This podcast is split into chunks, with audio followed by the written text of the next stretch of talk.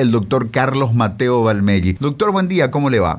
¿Cómo te va, Kiki? Un placer hablar contigo y con toda tu audiencia. Eh, el tema que, que vos acabas de citar, el tema de los fondos sociales, yo creo que el, eh, el veto del presidente es un despropósito de todo punto de vista.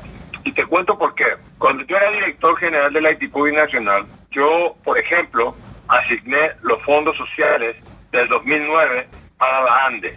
¿Y cómo le transferimos a la ANDE? A través de una ley que ampliaba la ley del presupuesto general de gastos de la nación.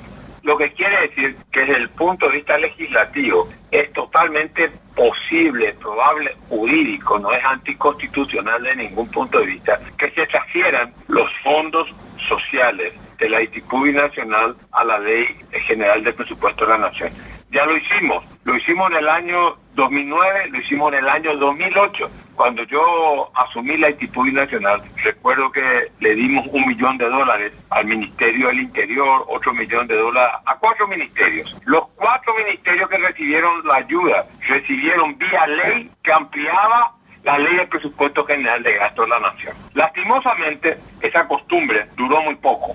Ni bien yo dejé la directoría general, nunca más volvieron a pasar los fondos de la ITIPU, los fondos sociales de la ITIPU y nacional, por la aprobación parlamentaria. Es una pena, es una pena de todo punto de vista. Doctor Mateo, acabo de tener una conversación con el ingeniero Eduardo Viedma Paoli, que actualmente ejerce funciones como consejero de la Binacional, y me dijo un par de cosas bastante contundentes. La primera, se entiende el espíritu de la ley, pero es inaplicable porque el Estado paraguayo no puede obligar a la binacional a este, modificar presupuestos y conceptos de gastos porque un tratado está por encima de una ley. Primer tema. Y el segundo es la paridad que Paraguay no puede unilateralmente decir vamos a tomar estos gastos socioambientales, vamos a transferirlos al presupuesto general de, la nación para el mejor uso que la hacienda pública con el consenso del Congreso pueda hacer, que eso se negocia con el Brasil, que eso se viene trabajando desde el año 2005 con un régimen de planificación bastante rígido y de un control estricto de aplicación y que no es una cosa que ni siquiera si se logra. El buen parecer del Poder Ejecutivo vaya a lograrse de la noche a la mañana porque hay que sentarse a negociar con el lado brasileño. No, no es así, no es así y a los hechos me remito. Yo lo hice en el 2008 y en el 2009. Eh, recuerdo que en el 2008 fueron para cuatro ministerios. Me acuerdo uno de ellos fue el Ministerio del Interior, fue otro para Salud Pública también. Me acuerdo que en el 2009 también vía ampliación presupuestaria, de nuevo volvimos a ayudar al Ministerio de Salud Pública para, o mejor dicho, en el 2008 creo que fue para el Centro Pediátrico Acostañú. No recuerdo muy bien, Quique puede comprender, ha pasado más de 10 años, ¿verdad? Pero nosotros lo hicimos, lo hicimos y fue totalmente legal, porque el Paraguay, sin violar el tratado, puede disponer que los fondos sociales de la ITIPO se gasten en fines que sirvan para el Paraguay. Ahora, otra cosa es si vos me decís, ¿sabes qué? Yo voy a, los fondos sociales de la ITIPO, voy a asignar a gastos reservados. Ah, esa ya es una cuestión que yo creo que es discutible. Pero si vos estás asignando los fondos sociales para la mejoría, para cumplir el rol que tienen, fondos sociales, mejorar, aliviar la situación social de la gente, de ningún punto de vista eh, demanda, digamos, ningún tipo de exigencia. Es cierto, se aprueban los fondos sociales y cada vez que vos, en aquella ocasión recuerdo, nosotros tuvimos un pequeño percance con los brasileños porque ellos no querían, no confiaban en la gente. Pero al final se impuso el criterio paraguayo, para eso está decir, nosotros necesitamos fortalecer el sistema eléctrico paraguayo, la transmisión y la distribución de la energía eléctrica. Hubo discrepancia, no voy a negar, pero al final se aprobó todo, sin ningún problema. O sea, de que los gastos, a ver, porque si Brasil a mí no me aprueba, yo tampoco lo apruebo Brasil, sus gastos sociales. Se puede dar un mecanismo de retorsión, de represalia. Ellos no me dan, yo no le doy.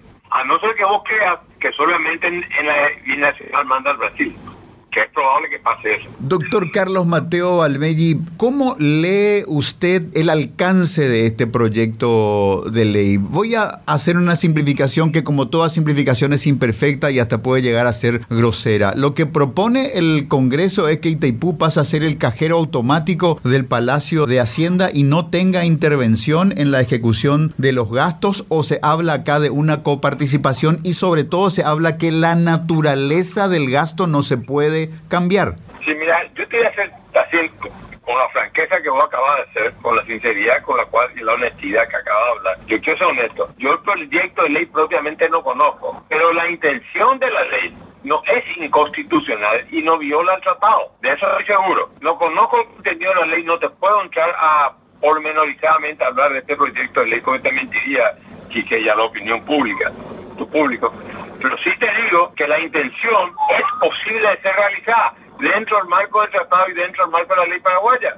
Es más, nosotros lo hicimos a través de la ampliación presupuestaria y hay antecedentes de esto. Todos los fondos sociales, cuando Carlos Mateo fue director general de la ITIPOI Nacional, pasaron todos al gobierno central, todos pasaron al gobierno central. Se puede hacer, es totalmente legal no tiene ninguna ninguna contradicción con la ley paraguaya. Doctor Carlos Mateo, si me permite, quisiera pasar la página y tengo curiosidad por saber si en esta controversia que se ha instalado en la conducción del Partido Liberal Radical Auténtico, ¿dónde está parado usted en cuanto a la petición de intendentes liberales, sobre todo con respecto al desdoblamiento? ¿Apoya a esa columna que propone una cierta lógica de convivencia este, liberal? Y de, menos desgaste o se para al lado de Efraín con que la ley es la ley y hay que cumplirla aunque cueste? No, mira, en primer lugar, yo creo que la autonomía de decisión de los partidos. En el Partido Liberal se han prorrogado los mandatos, es más, este año se han prorrogado los mandatos de todos los intendentes por la pandemia. En el Partido Liberal se han nombrado se han dado prórroga de mandato del presidente, el caso de Oscar Denis, que fue nombrado por la convención presidente del partido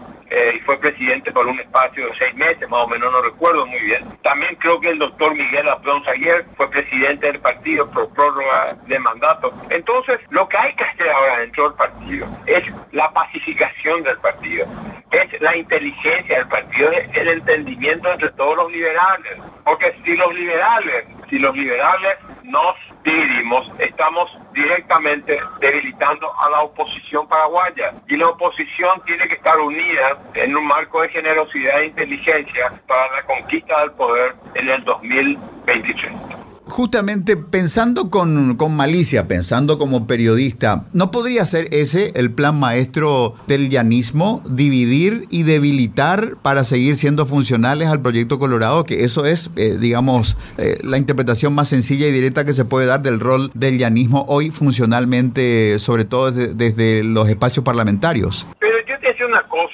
Quique, y con esto no, no es la defensa de nadie. Es, una solicitud de cuatro gobernadores, de los intendentes, de los senadores, de los diputados.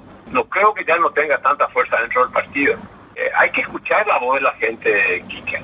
Yo en ese sentido creo que Efraín ha hecho un gran trabajo dentro del Partido Liberal Radical Auténtico, especialmente en su, en su posición anti-enmienda y fue un candidato que luchó y yo estuve a su lado. Estuvimos a brazo partido luchando para tratar de lograr la alternancia. Yo sé que él hizo todo lo posible, pero así mismo creo que es el momento de buscar otra manera de entendernos dentro del partido. Y ahí yo creo que el presidente tiene que hacer un esfuerzo extraordinario para entenderse con todos sus senadores, con sus diputados, con sus gobernadores y sus intendentes. Este es un pedido masivo, supera propiamente dicho. Y eso hay que escuchar. En política hay que escuchar, Quique, o si no, lo contrario, uno cae, se aísla. Y el partido es su pueblo, pero el partido también es su dirigencia, son sus intendentes, son sus convencionales, son sus senadores son sus diputados. No se puede gobernar en contra de todo el mundo. Se tiene que gobernar con el mundo, no en contra del mundo. Este punto que fue sometido a consulta, el tema de que quienes representan al partido en, espacios deliberantes como el Congreso deben respetar y acatar una línea política, una bajada de línea política de la dirigencia partidaria central, so pena de que en caso de desobediencia sean sancionados incluso con la expulsión. Siempre, eh, cuando me tuve una obligación, he respetado siempre la disciplina del partido y creo que el partido tiene que actuar orgánicamente, disciplinadamente, dentro de una disciplina, pero dentro de un marco de tolerancia, dentro de un marco de deliberación. Yo recuerdo que el estatuto del partido permitía que en algunos casos los que no querían votar una posición X de bancada, por lo menos de bancada, de bancada estoy hablando, ¿verdad? tenían la posibilidad de pedir el permiso para no hacerlo. Yo creo que la línea política es la línea de la oposición cuando uno es oposición, cuando uno es gobierno tiene que tener la línea de gobierno, del partido de gobierno gobierno, por eso que yo no, no acepto que el Partido Colorado sea gobierno y oposición.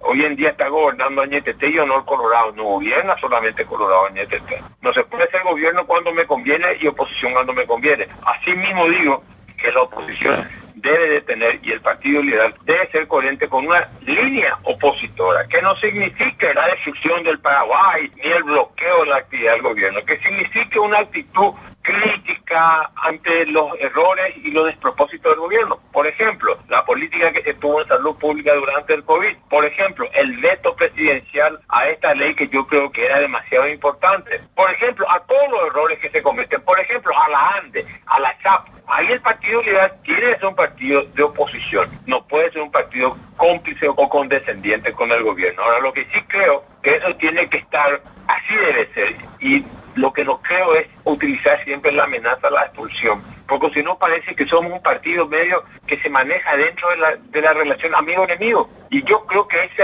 esquema de que Caín mata a Abel, que es la lógica de los liberales, debemos superar aquí que, o si no, vamos a terminar dividiendo el partido y si se divide el partido se va a terminar debilitando a la oposición. Apreciado doctor Carlos Mateo Valmegui, muchísimas gracias, muy amable. Muchas gracias a usted y un abrazo.